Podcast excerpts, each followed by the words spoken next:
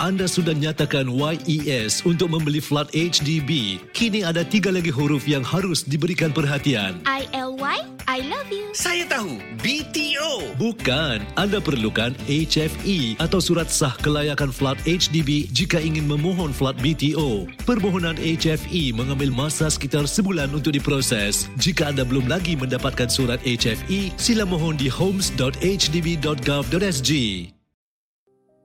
Ya Allah, Engkaulah Assalam yang Maha Sejahtera dan padamu segala kesejahteraan. Berkatilah kami, bimbinglah kami berpandu firman dan sabda NabiMu, Firman dan sabda. Allah.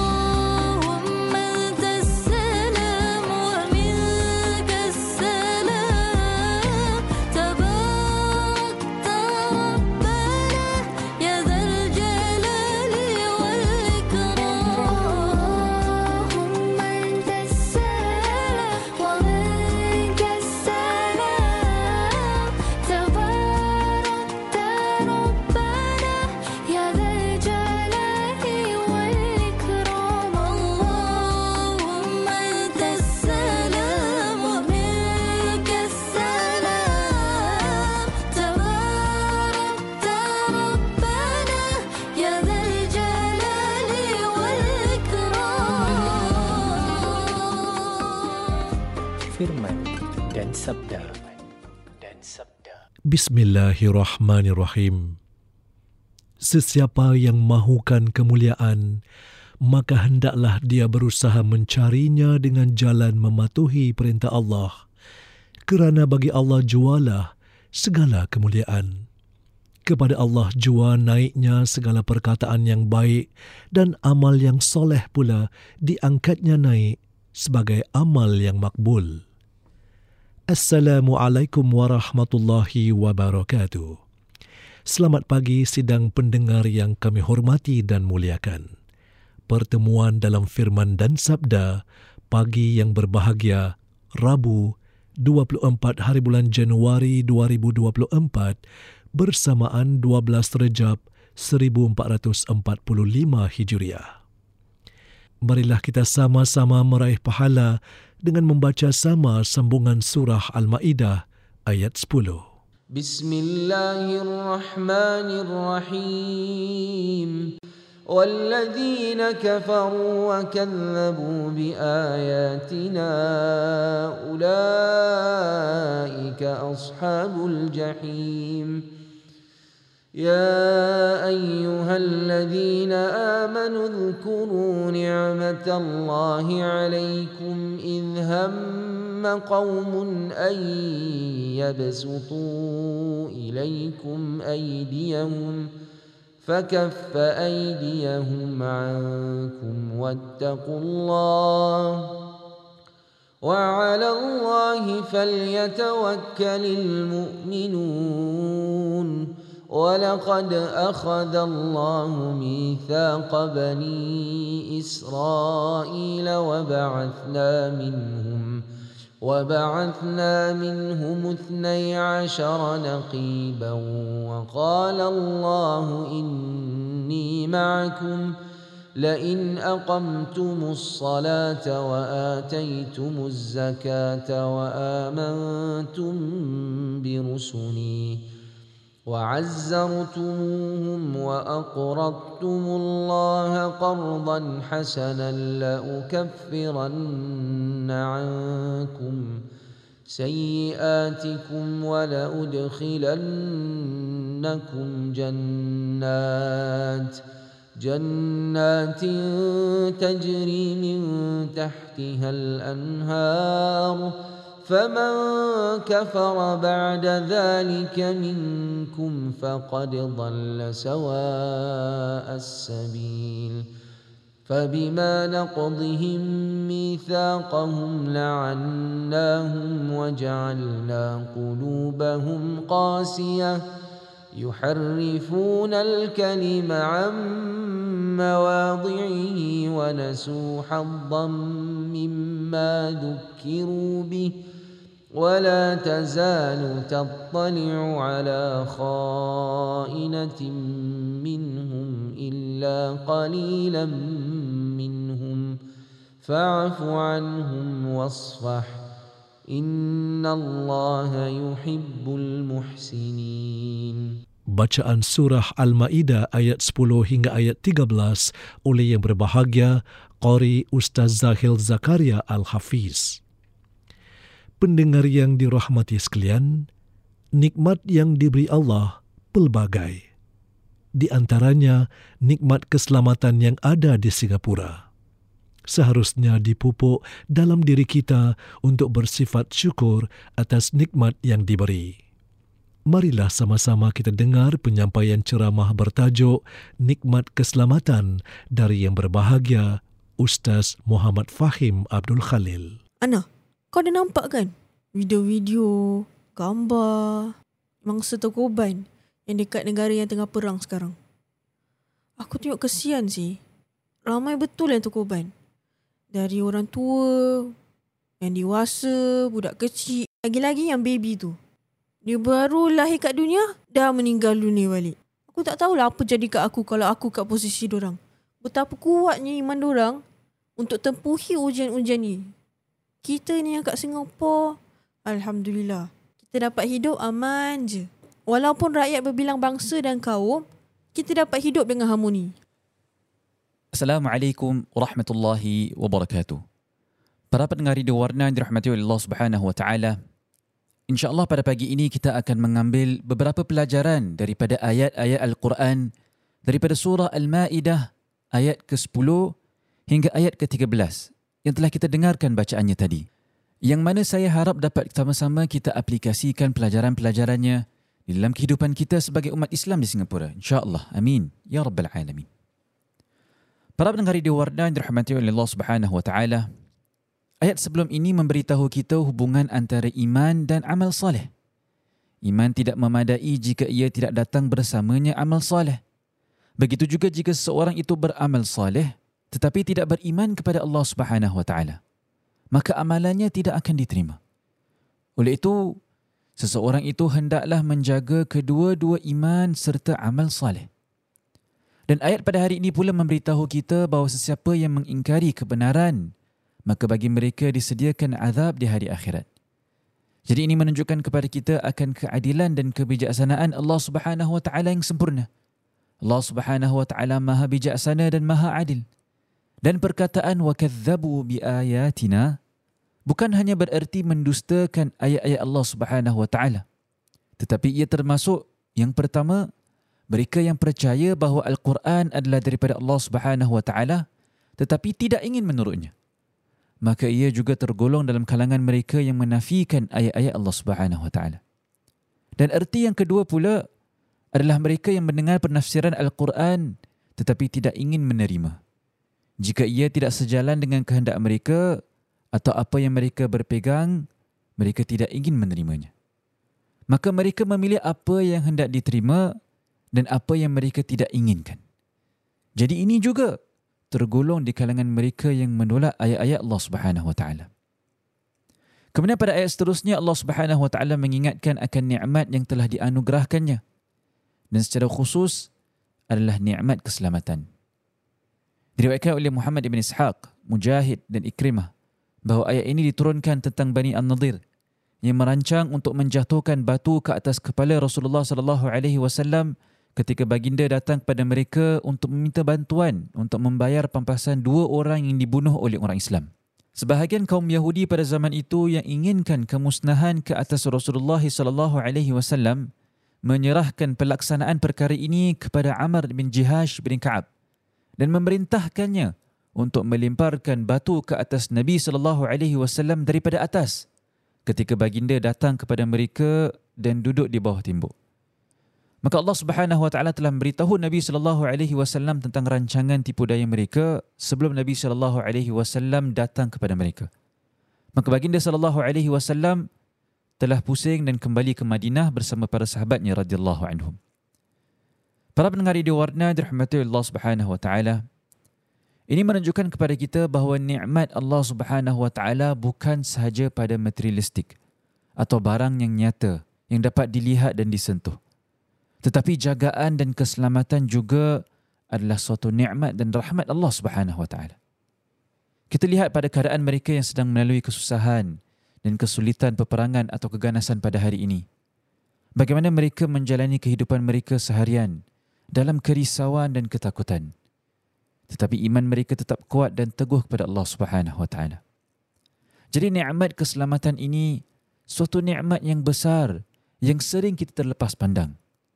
Kita tinggal di Singapura ini, negara yang bukan hanya aman dan selamat, tetapi juga diberi kebebasan untuk mempraktikkan agama kita, budaya kita dan setiap perayaan kita dengan terbuka tanpa sebarang kerisauan ataupun ketakutan.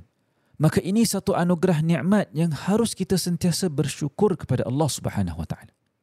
Semoga Allah Subhanahu wa taala kekalkan bagi kita keamanan di Singapura dan berikan keamanan kepada seluruh dunia. Amin ya rabbal alamin. Kemudian Allah Subhanahu wa taala mengakhiri ayat ini dengan wattaqullah wa 'alallahi falyatawakkalul mu'minun. Yang bermaksud bertakwalah kepada Allah Subhanahu wa taala dan hanya kepada Allah sajalah orang-orang mukmin itu harus bertawakal. Para pendengar yang diwarnai dirahmati oleh Allah Subhanahu wa taala, setelah Allah Subhanahu wa taala menyatakan tentang nikmat keselamatan, Allah Subhanahu wa taala di sini mengingatkan kita untuk sentiasa bertakwa, iaitu dengan menjaga setiap batasan yang telah Allah Subhanahu wa taala letakkan dan mentaati setiap perintahnya. Kita usahakan semampu kita dan selebihnya adalah daripada Allah Subhanahu wa taala. Allah Subhanahu wa taala lebih tahu apa yang terbaik buat diri kita dan manusia secara amnya. Saya pasti kita semua pernah rasai di mana ada masa yang kita rasa tidak boleh nak teruskan lagi. Dah tak larat lagi. Tetapi tiba-tiba keadaan mula berjalan dengan lancar. Seolah-olah semuanya telah diperbaiki. Jadi siapa yang buat benda yang tak boleh itu menjadi boleh? Sudah semestinya Allah Ta'ala. Jadi daripada sini dapat kita pelajari bahawa setiap kejayaan kita kita tidak boleh nisbahkan kepada diri sendiri sahaja. Allah Subhanahu wa taala lah yang menjadikan perkara itu menjadi boleh. Kita harus ingat waktu kita susah payah, penat lelah sehingga hampir-hampir putus asa ataupun gagal, siapakah yang bantu kita dapat bangun dengan mudah dan terus maju hingga berjaya? Ini semua daripada Allah Subhanahu wa taala. Jadi bertawakallah kepada Allah Subhanahu wa taala dan kita hanya akan boleh berjaya dengan adanya tawakal kepada Allah Subhanahu wa taala. Kemudian pada ayat seterusnya Allah Subhanahu wa taala menyebut tentang azab yang menimpa mereka yang melanggar perjanjian. Allah Subhanahu wa taala akan melaknat mereka bermakna menarik balik nikmatnya dan membiarkan mereka tanpa bimbingan dan menyimpang daripada jalan yang betul. Waja'alna qulubahum qasiyah. Kami jadikan hati mereka keras membatu. Jadi disebabkan hati mereka yang telah dikeras, mereka tidak memperdulikan sebarang nasihat yang mereka dengar. Para pendengar ini warna yang dirahmati Allah Subhanahu wa taala. Seseorang yang mana hati mereka telah keras, tidak akan ada sebarang emosi atau penyesalan. Sebarang nasihat tidak akan memberi sebarang kesan baginya. Dalam sebuah hadis yang diriwayatkan oleh Imam An-Nasa'i, Nabi sallallahu alaihi wasallam bersabda yang mafhumnya, apabila seseorang melakukan dosa, maka akan ditulis pada hatinya satu titik hitam. Huwa naza'a wastaghfara wa tab saqalat qalbahu. Apabila dia meninggalkan dosa, beristighfar dan bertaubat, nescaya dibersihkan hatinya. Jadi setiap kali dia melakukan dosa, akan bertambah dan bertambah titik hitam sehingga hatinya akan menjadi hitam pekat diselubungi titik hitam. Dan pada peringkat itu, keadaan hatinya akan menjadi sangat gelap seperti periuk yang diterbalikkan di mana tiada apa-apa kebaikan yang dapat masuk melainkan ia akan terkeluar serta merta. Oleh itu, tidak akan ada kebaikan yang tinggal dalam hatinya. Jadi cara yang berlawanan daripada kehendak agama yang menjadi kebiasaan baginya. Maka dia akan mula mengambil kesesatan sebagai pahala. Maksiat dilihat sebagai kebaikan dan dosa sebagai ganjaran. Maka dengan pemikirannya yang rosak itu, dia meneruskan kerosakannya di atas muka bumi ini. Na'udzubillah. Dan ini adalah hukuman daripada Allah Subhanahu Wa Taala secara langsung ke atasnya di atas dunia ini disebabkan titik-titik dosa-dosanya yang dia tidak usahakan untuk menghilangkannya. Para pendengar di warna dirahmati oleh Allah Subhanahu Wa Taala. Daripada sini dapat kita pelajari bahawa seperti mana pahala diberi bagi amal saleh dan kemudian orang tersebut diberikan taufik untuk lakukan amal saleh yang lain, begitu juga balasan bagi dosa. Di mana hati seorang itu akan mula tertarik kepada dosa yang lain setelah melakukan dosa yang pertama. Semoga Allah Subhanahu Wa Taala menyelamatkan kita semua daripada perkara ini. Amin ya rabbal alamin. Jadi apabila sudah hitam hatinya, maka dia sudah tidak kisah lagi dengan perbuatannya. Dia sudah tidak kisah halal maupun haram, baik ataupun buruk. Semuanya dilakukan mengikut nafsu sahaja.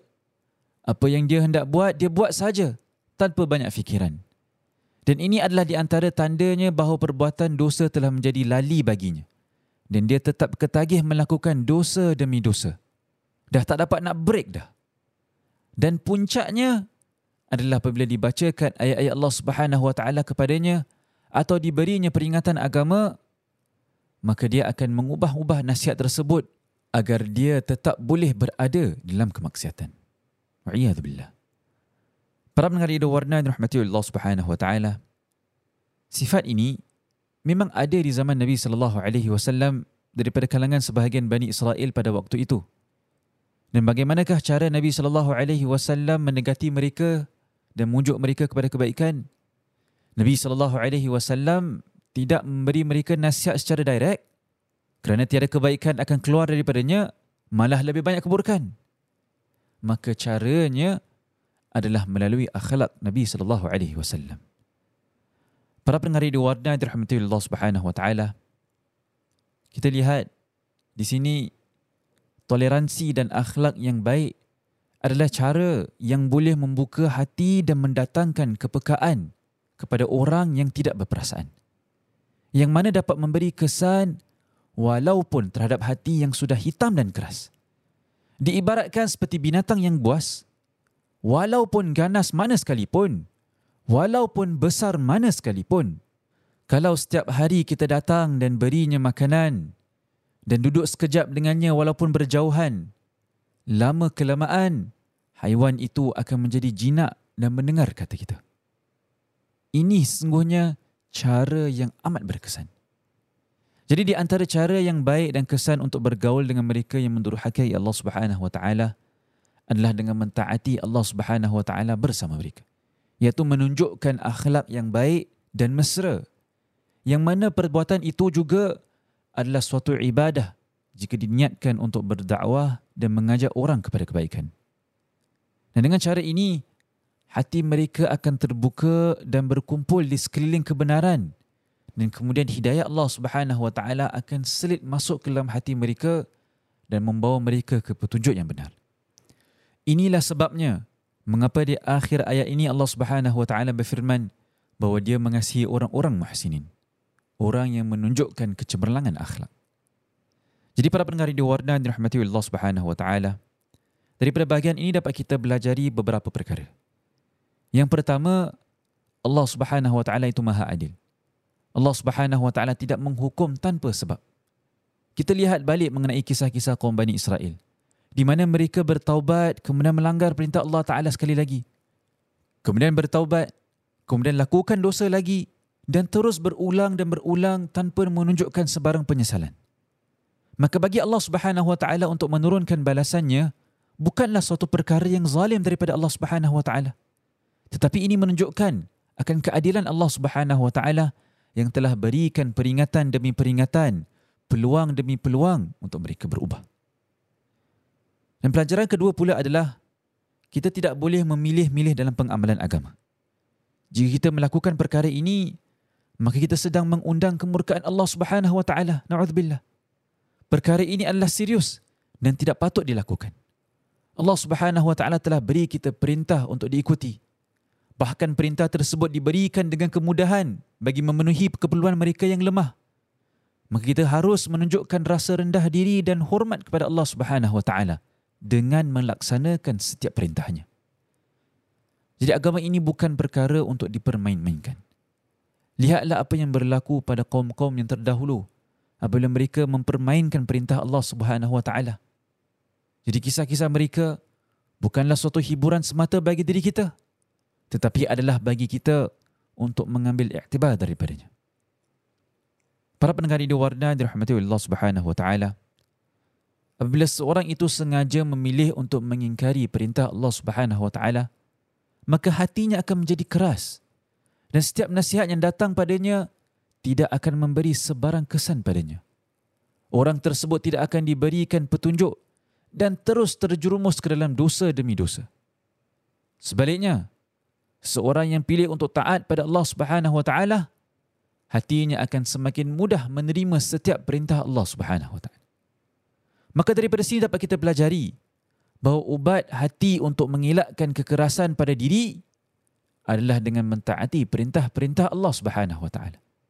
Dan ketaatan akan menarik kepada lebih banyak ketaatan dan juga kebaikan. Para pendengar di warna dirahmati Allah Subhanahu Wa Taala. Kadang-kala sebab seorang melakukan maksiat bukan kerana tidak ingin kepada kebaikan. Kadang-kala adalah disebabkan kurang memahami perintah Allah Subhanahu Wa Taala. Maka dirasakan ianya berat atau dilakukan dengan cara logik akal sendiri yang mana semakin jauh orang tersebut daripada landasan yang sepatutnya. Sebagai contoh, Allah Subhanahu wa taala berfirman dalam surah Al-Hijr, "Wa'bud rabbaka hatta ya'tiyakal yaqin." Dan sembahlah Tuhanmu sehingga datang kepadamu yakin.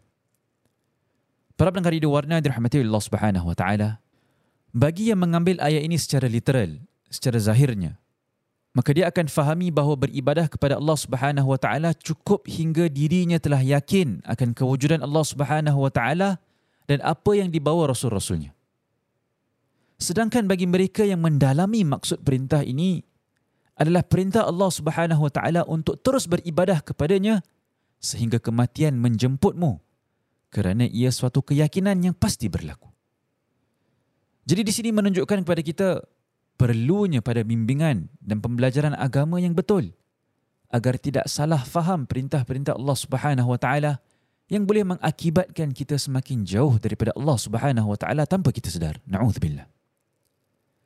Jadi daripada bahagian ayat akhir ke-13 daripada surah Al-Maidah ini juga kita diajar untuk memaafkan orang yang melakukan kesalahan terhadap kita. Kita digalakkan memaafkan mereka yang menyakiti dan mengkhianati kita kerana Allah Subhanahu wa taala mengasihi orang-orang yang menunjukkan sifat keihsanan. Fa'fu anhum wasfah innallaha yuhibbul muhsinin. Oleh itu maafkanlah mereka dan janganlah dihiraukan kerana sesungguhnya Allah Subhanahu wa taala mengasihi orang yang menunjukkan sifat keihsanan.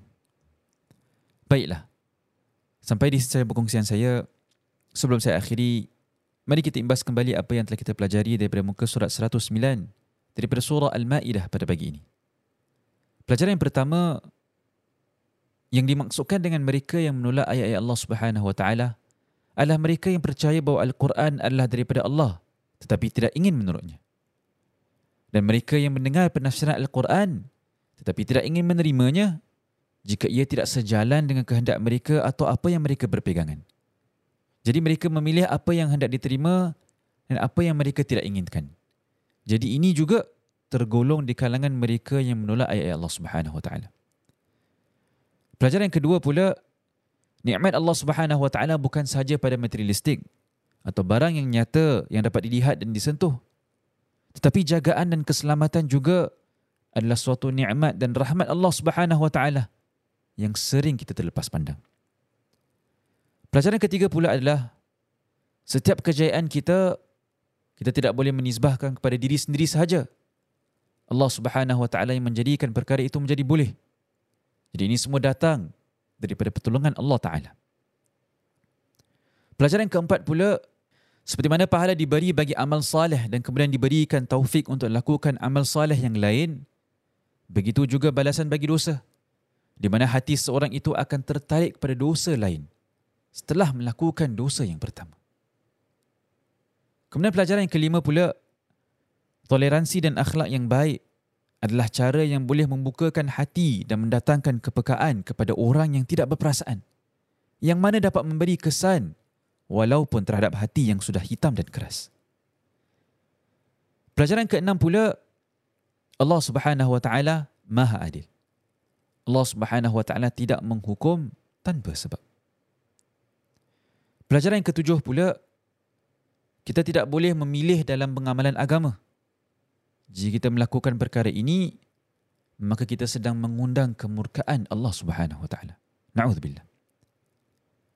Pelajaran yang ke-8 pula ubat hati untuk mengelakkan kekerasan pada diri adalah dengan mentaati setiap perintah Allah Subhanahu Wa Taala. Dan pelajaran yang terakhir yang dapat kita ambil daripada perkongsian hari ini daripada muka surat 109 adalah Islam mengajar kita untuk memaafkan orang yang melakukan kesalahan terhadap kita walaupun disakiti dan dikhianati kerana Allah Subhanahu wa taala mengasihi orang yang menunjukkan sifat keihsanan. Baiklah. Sampai di sini saya perkongsian saya. InsyaAllah esok adalah sambungan muka surat 110 daripada surah Al-Ma'idah. Semoga kita meraih manfaat daripada apa yang telah disampaikan dan semoga Allah Subhanahu wa taala memberi kita kekuatan untuk membaca Al-Quran memahami Al-Quran dan mengamalkan Al-Quran. Sekian. Assalamualaikum warahmatullahi wabarakatuh. Ceramah bertajuk Nikmat Keselamatan dari yang berbahagia Ustaz Muhammad Fahim Abdul Khalil dalam firman dan sabda.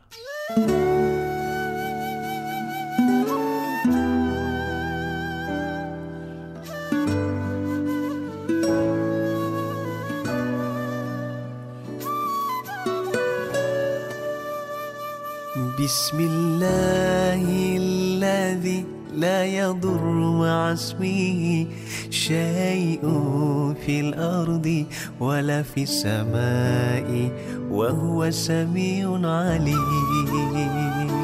بسم الله الذي لا يضر مع اسمه. شيء في الأرض ولا في السماء وهو سميع عليم.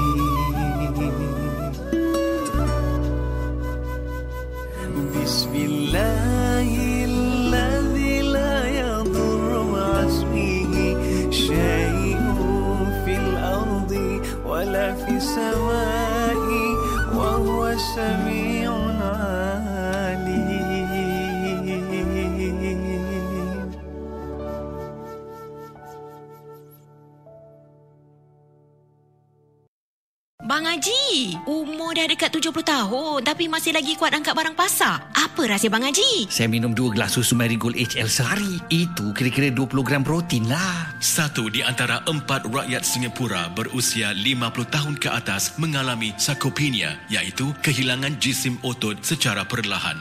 Amalkan senaman serta diet dengan protein seimbang. Atasi sarkopenia dengan dua gelas susu tinggi protein Marigold HL setiap hari.